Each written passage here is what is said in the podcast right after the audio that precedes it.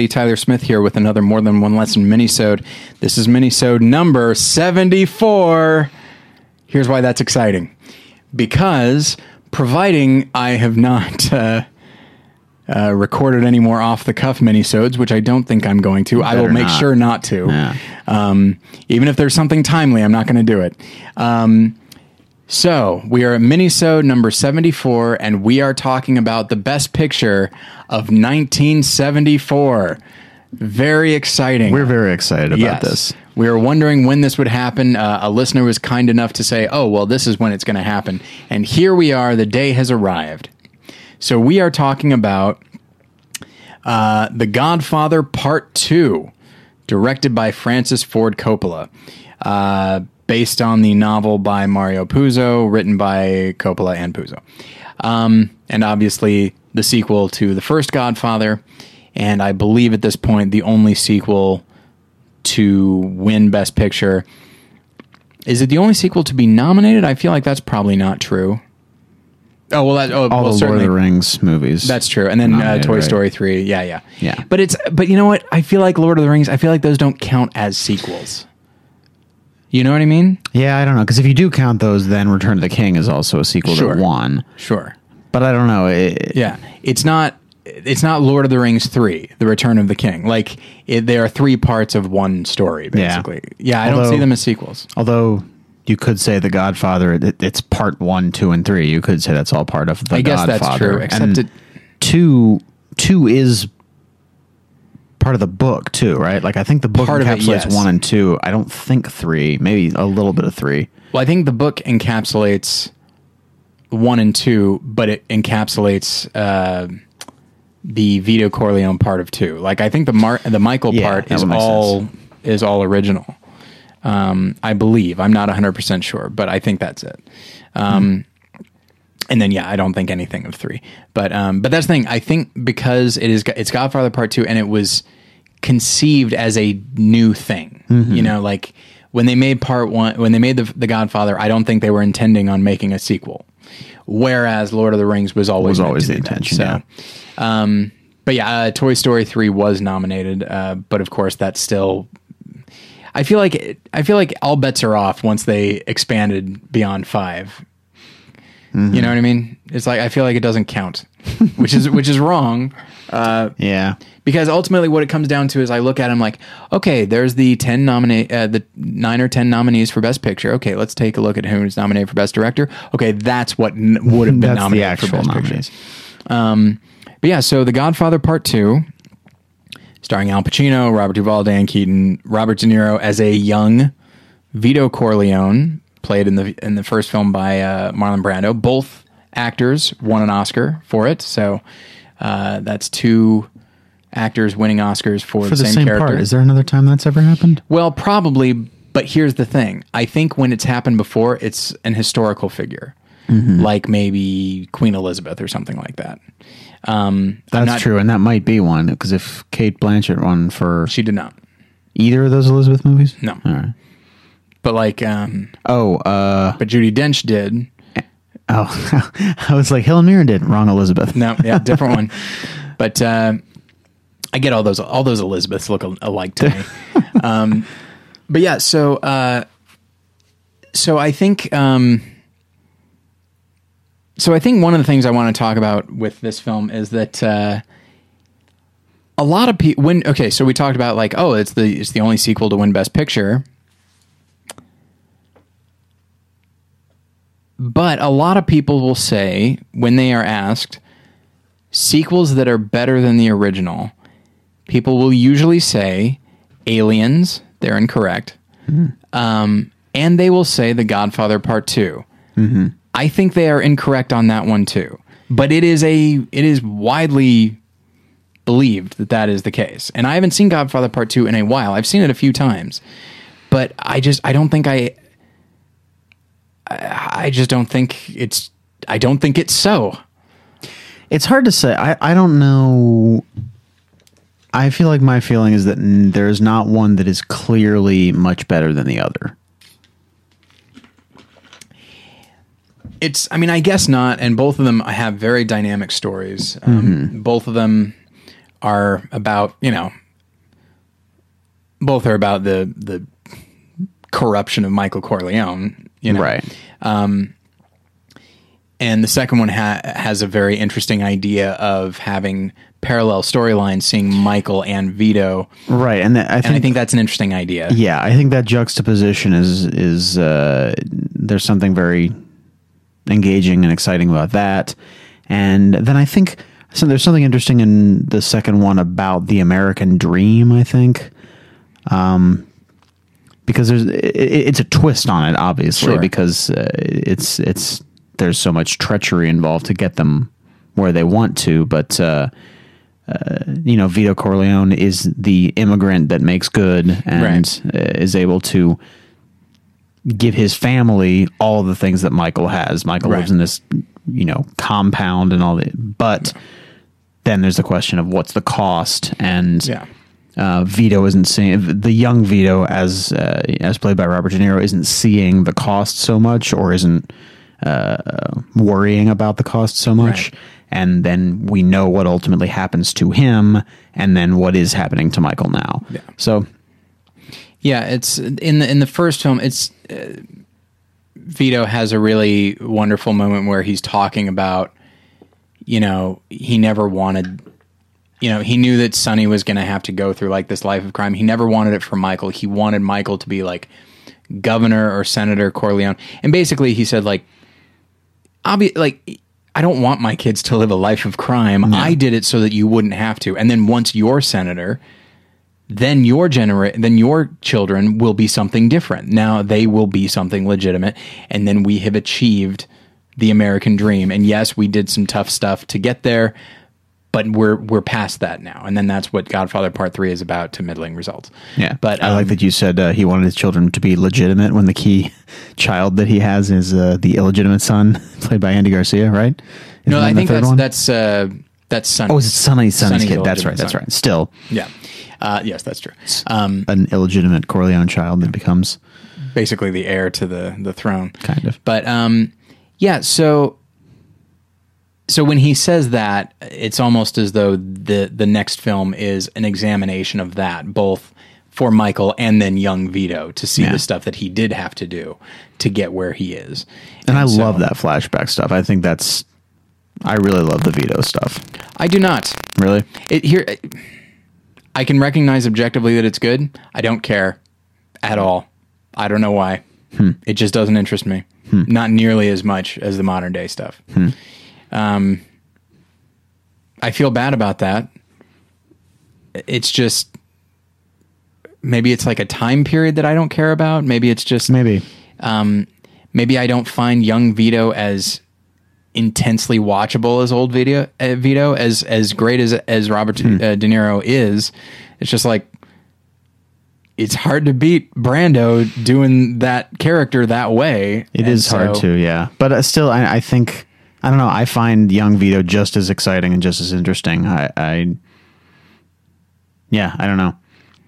And there, there's that like, I, I think there's there's something that I like about how you understand how like what he did to get where he was not only in the fact of it but like what kind of person he was to uh, to get past all these obstacles and to be the tough guy. And then then you see a little bit of the parallel of who Michael is in the first movie. And then you kind of see a little bit where that comes from. Because when when Michael has that turn uh, in the first movie and because because he's kind of like you know kind of a weakling beforehand. And then after the the shooting and after uh, towards the end of the movie then when you see him pulling the strings uh, that Michael I think you see a little bit in Vito and I think it's interesting to see how it's it's in their family there's something something in the blood or something like that Yeah, yeah. It's and you see why Michael has become the heir apparent even though that wasn't Sure. what Vito wanted Yeah. Um, yeah, there's a there's a calculation that Vito has that Sonny never had.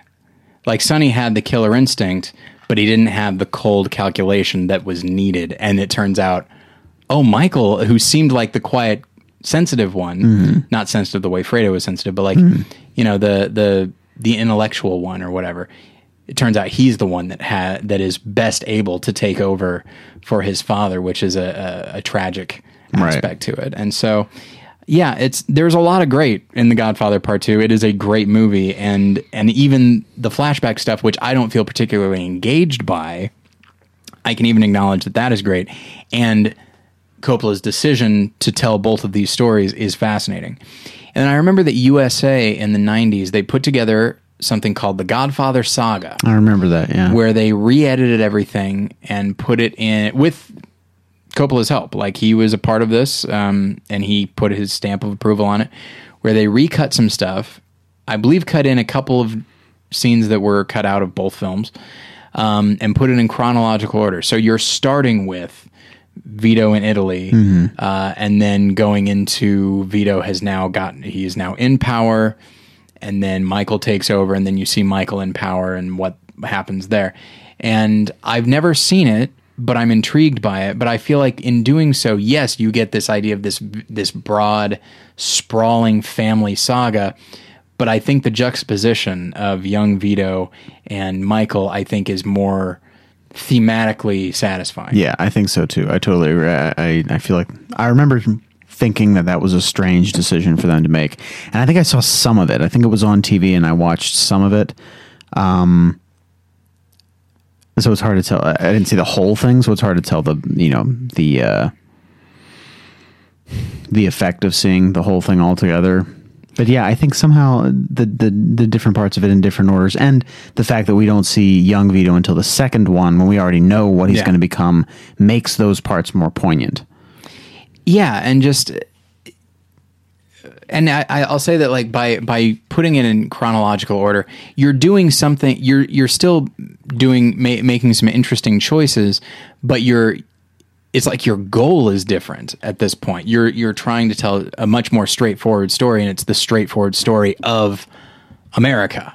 You know what i mean? Yeah. and the immigration experience and all that kind of thing. Is like okay that's fine. But when you put these two when you fold it and put the beginning and the end together, it, everything becomes kind of cyclical, and the idea of history repeating itself, and mm-hmm. there's a tragic element there. That's so like you take this thing that's was straightforward and you turn it into a commentary on itself more than it ever would be if told purely chronological, uh, which which makes me wonder why Coppola was on board to do it in the first place, except maybe he liked the idea of telling it as a pure immigration and American experience, which Yeah, is maybe. fine.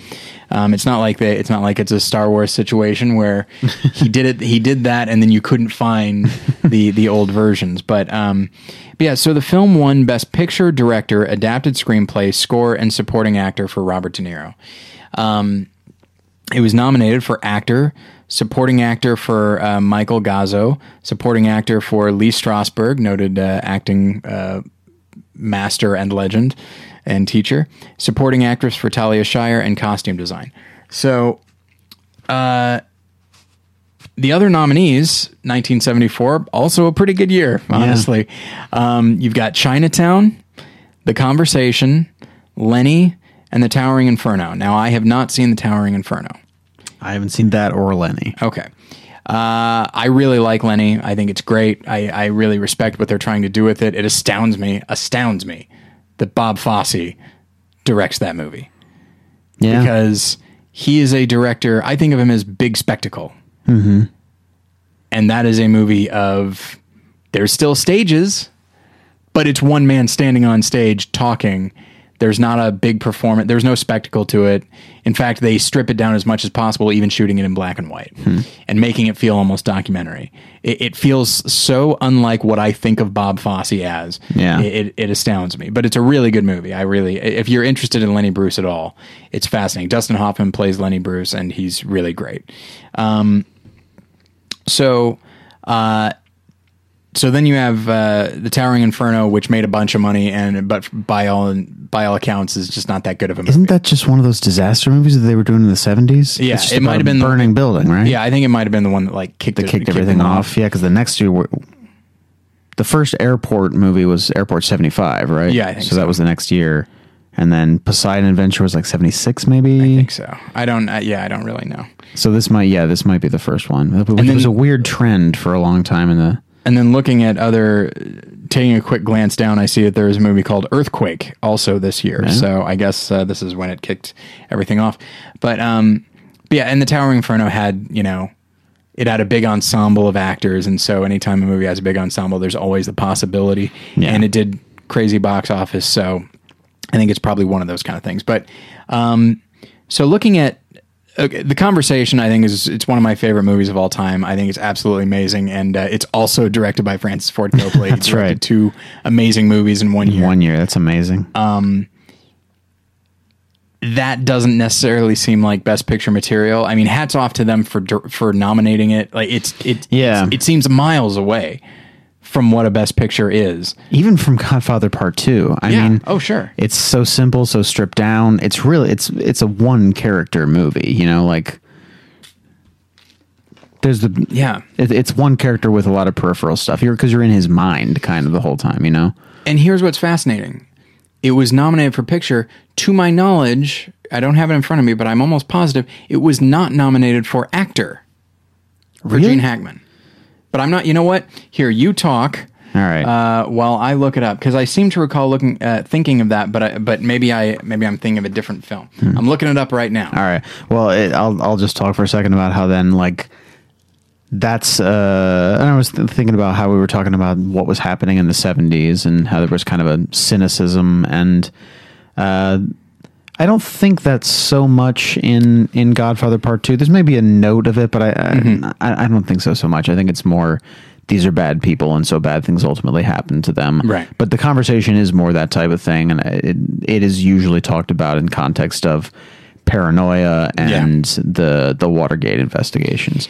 Yeah. Um, yeah, it definitely feels like, as we've talked about with the last few, the last couple of minisodes, is there's a real cynicism and distrust uh, in movies around this time, and you find it in movies like Dog Day Afternoon and um, All the President's Men and Network and Taxi Driver and stuff. Like the Academy was embracing that, and it, but but even so, like it seems strange as a very str- as a very odd, intimate thriller that they would embrace the conversation and indeed not nominate it for Best Actor.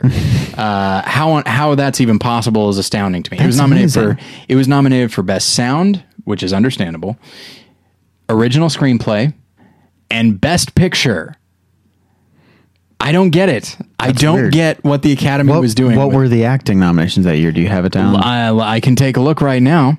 Um, I know that uh, Al Pacino was one. I know Art Carney was one, and I know that uh, oh, Dustin Harry Hoffman and was Tonto one. was that Yeah. Murder on the Orient Express, Albert Finney. okay? Uh, Okay, so yeah, Art Carney, Albert Finney, Dustin Hoffman, Jack Nicholson, Al Pacino, Jack Nicholson. Chinatown. Oh right, yeah. Um, And who won? uh, Art Carney. Oh, that's right. Okay, Yeah, that's like Um, a legacy thing, probably. Yeah, I haven't seen the movie. I have. He's great. good in it. He's he's he's very good in it. Um, I don't think it's a. I think it's a fine movie. I don't think it's a best actor winning. I don't know. I don't think it deserves that, and I'm not sure if I would even nominate him. I don't know that I've seen him as anything but Ed Norton. I What think else I've did he seen him do? as Ed Norton and Harry and Tonto. Yeah. He was in the uh, Star Wars uh, Oh, I've seen Christmas that. special. That's right. I've seen that. Christmas uh, hol- holiday special. I'm Holiday, sorry, holiday. Earth Day. Careful. Is it Earth Day or is it uh, Life Day? Life Day is what it Life is. That's right. Yeah. So um, he was in The Late Show. He was in Last Action Hero. That was his last one. Was he really? Yep. Where does Art Carney fit into Last Action Hero? I th- I think he is. Uh, I think he's like an old partner or something. have like to be that. like an old man or like a clerk at a restaurant or a store So- or something. looking at his uh, filmography. You know, what? we don't have time for this. Um, We'll do enough, enough let's do about it later. Art Carney. Let's do it later. Minisode on Art Carney. Um, but yeah, so the conversation, like more than anything, is just like good for them for nominating it. Like even if they couldn't get behind it completely, it's Mm. it's such a we- it's a weird little. It's an Oscar anomaly, I think. Um, so then we come to Chinatown. So Chinatown is the that's the film that gives Godfather 2 a run for its money. That's in my definitely also best picture material. It's a fantastic script. Yeah. It's uh I think it's a great period piece. Yeah. Um, a lot of cynicism there. Yeah. a lot of distrust of uh, establishment. Yeah.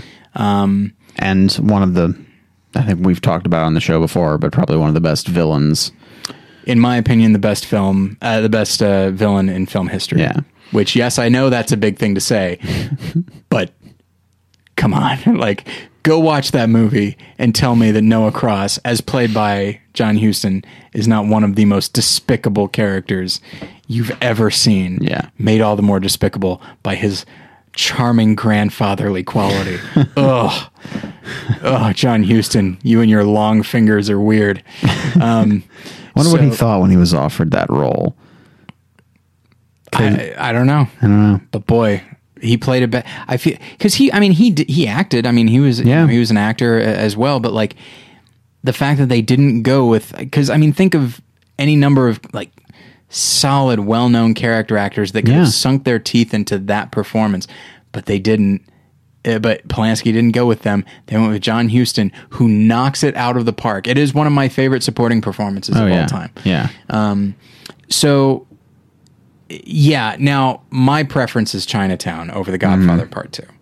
I think Chinatown's a, a better film. I think it's, but it's hard to say. Godfather. It's certainly Godfather Part Two is more sprawling. There's more Mm-hmm. of a scale to it, more scope, and so I can definitely understand why it would win over Chinatown. The fact that Chinatown only won a single Oscar for Best Original Screenplay, Mm-hmm. I, why I understand why it won that Oscar, but it seems odd that that's the only one that it won Yeah. Um, but yeah, so uh, yeah, I guess it's I guess it's kind of a toss up between those two. Do you have a preference?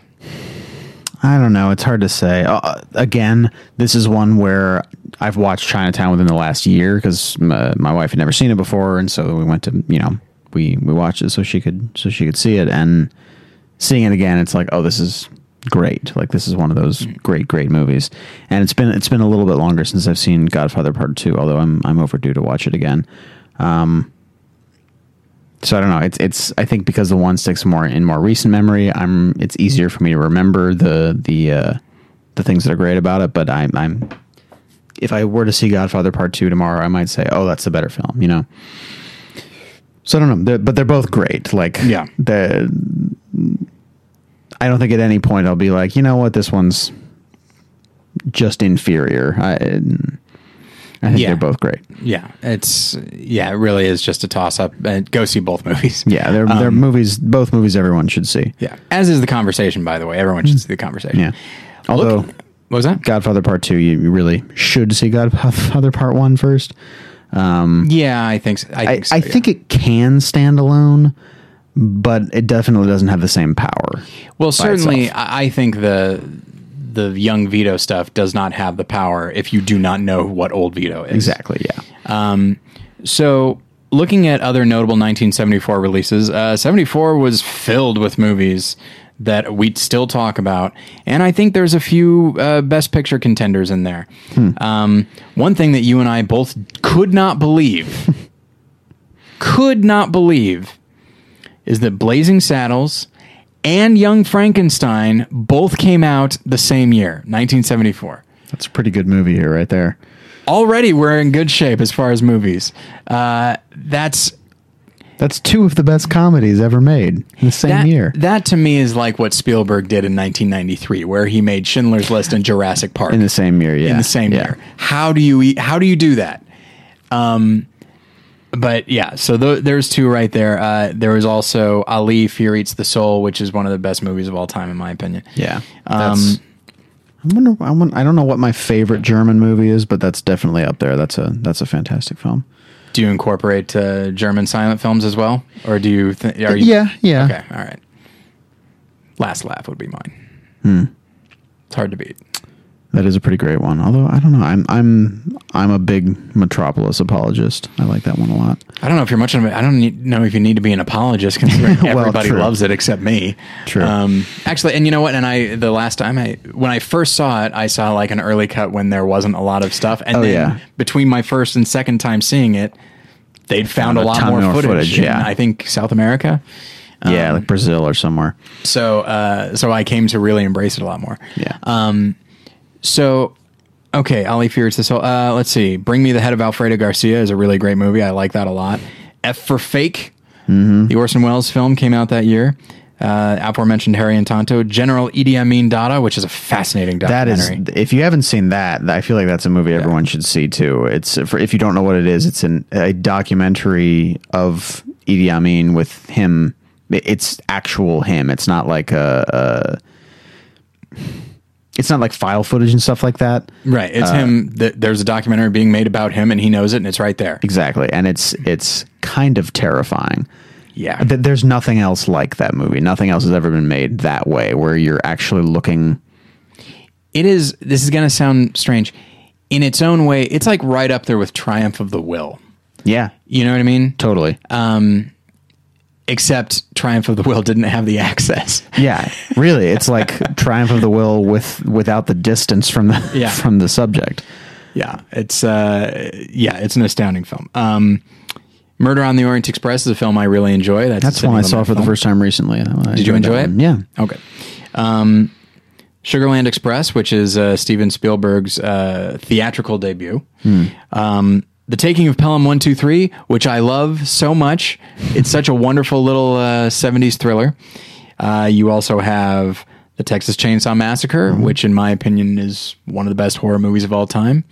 Um, and then you also, and then you have, uh, among other things, the Robert Altman film Thieves Like Us, and then the John Cassavetes film A Woman, Woman Under the Influence, which I think should have been nominated for Best Picture. I could see that. Yeah, um, that's that. I think is my favorite of his films, and that's that that film's so powerful. And there's, Yeah. I don't know, that's a really good one. Now, certainly better th- there are no Towering- infernos in it. True.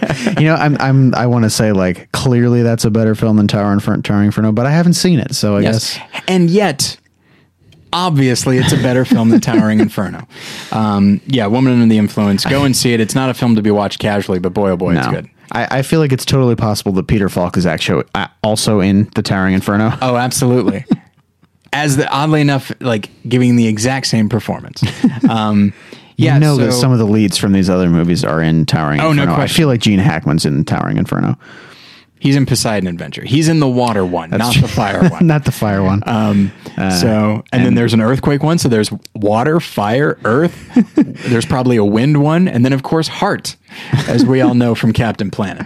Right. So, uh, so yeah, looking at these, uh, I do feel like you know other potential Best Picture contenders. Ali Fear Eats the Soul. If the Oscars were ever in the habit of uh, nominating foreign language films, which they are, really are not. Um, and then also, I think. Uh, I, I think Woman Under the Influence. Um, and then a documentary has never been nominated for picture. Is that correct? I'm pretty sure that's correct. Has never been nominated? yeah. Hmm, that's a good question. I mean, I think they've got their little best documentary ghetto, and so they shove it in there. Yeah. I don't think there has because it would have to be one that was like very popular. So that Yeah. would that would be like a Like a bowling, for Columbine, or I, I could see back in the day something like maybe not salesman because they weren't big enough at the time, but like Grey Gardens I could see getting a nomination. Yeah. Um, or I mean, I had heard Harlan County, USA was you know. Um, I don't. I don't know how it did as far as Oscars, as far as like the best documentary category. Mm-hmm. But to me, and then something like Hoop Dreams, which wasn't even nominated in the documentary category, Yeah. like that that deserves best picture Yeah. nomination. But yeah, that's something that's always bothered me. But anyway, um, yeah. So there there are a few in here that I think probably should have been nominated. Um, and were they nominated, I'm maybe an argument could be made for them deserving to win, in my opinion. Um, it's worth noting that both uh, Ali Eats the Soul and Woman Under the Influence, uh, both of the uh, lead uh, females, uh, were in my list of top 10 female lead performances because I think they're both marvelous. So, okay, I think so. I think we'll we'll end there. Um, so obviously, if somebody said, "Hey, I want to watch Godfather Part 2, we would both say, "Well, first watch The Godfather, Godfather. and then, but yes, by all means, watch Godfather Part 2. Yeah. Um, okay, so I think that's probably about it. Uh, thank you, everybody, for listening. Josh, thanks for being here. You're welcome. and we'll get you next time. Bye.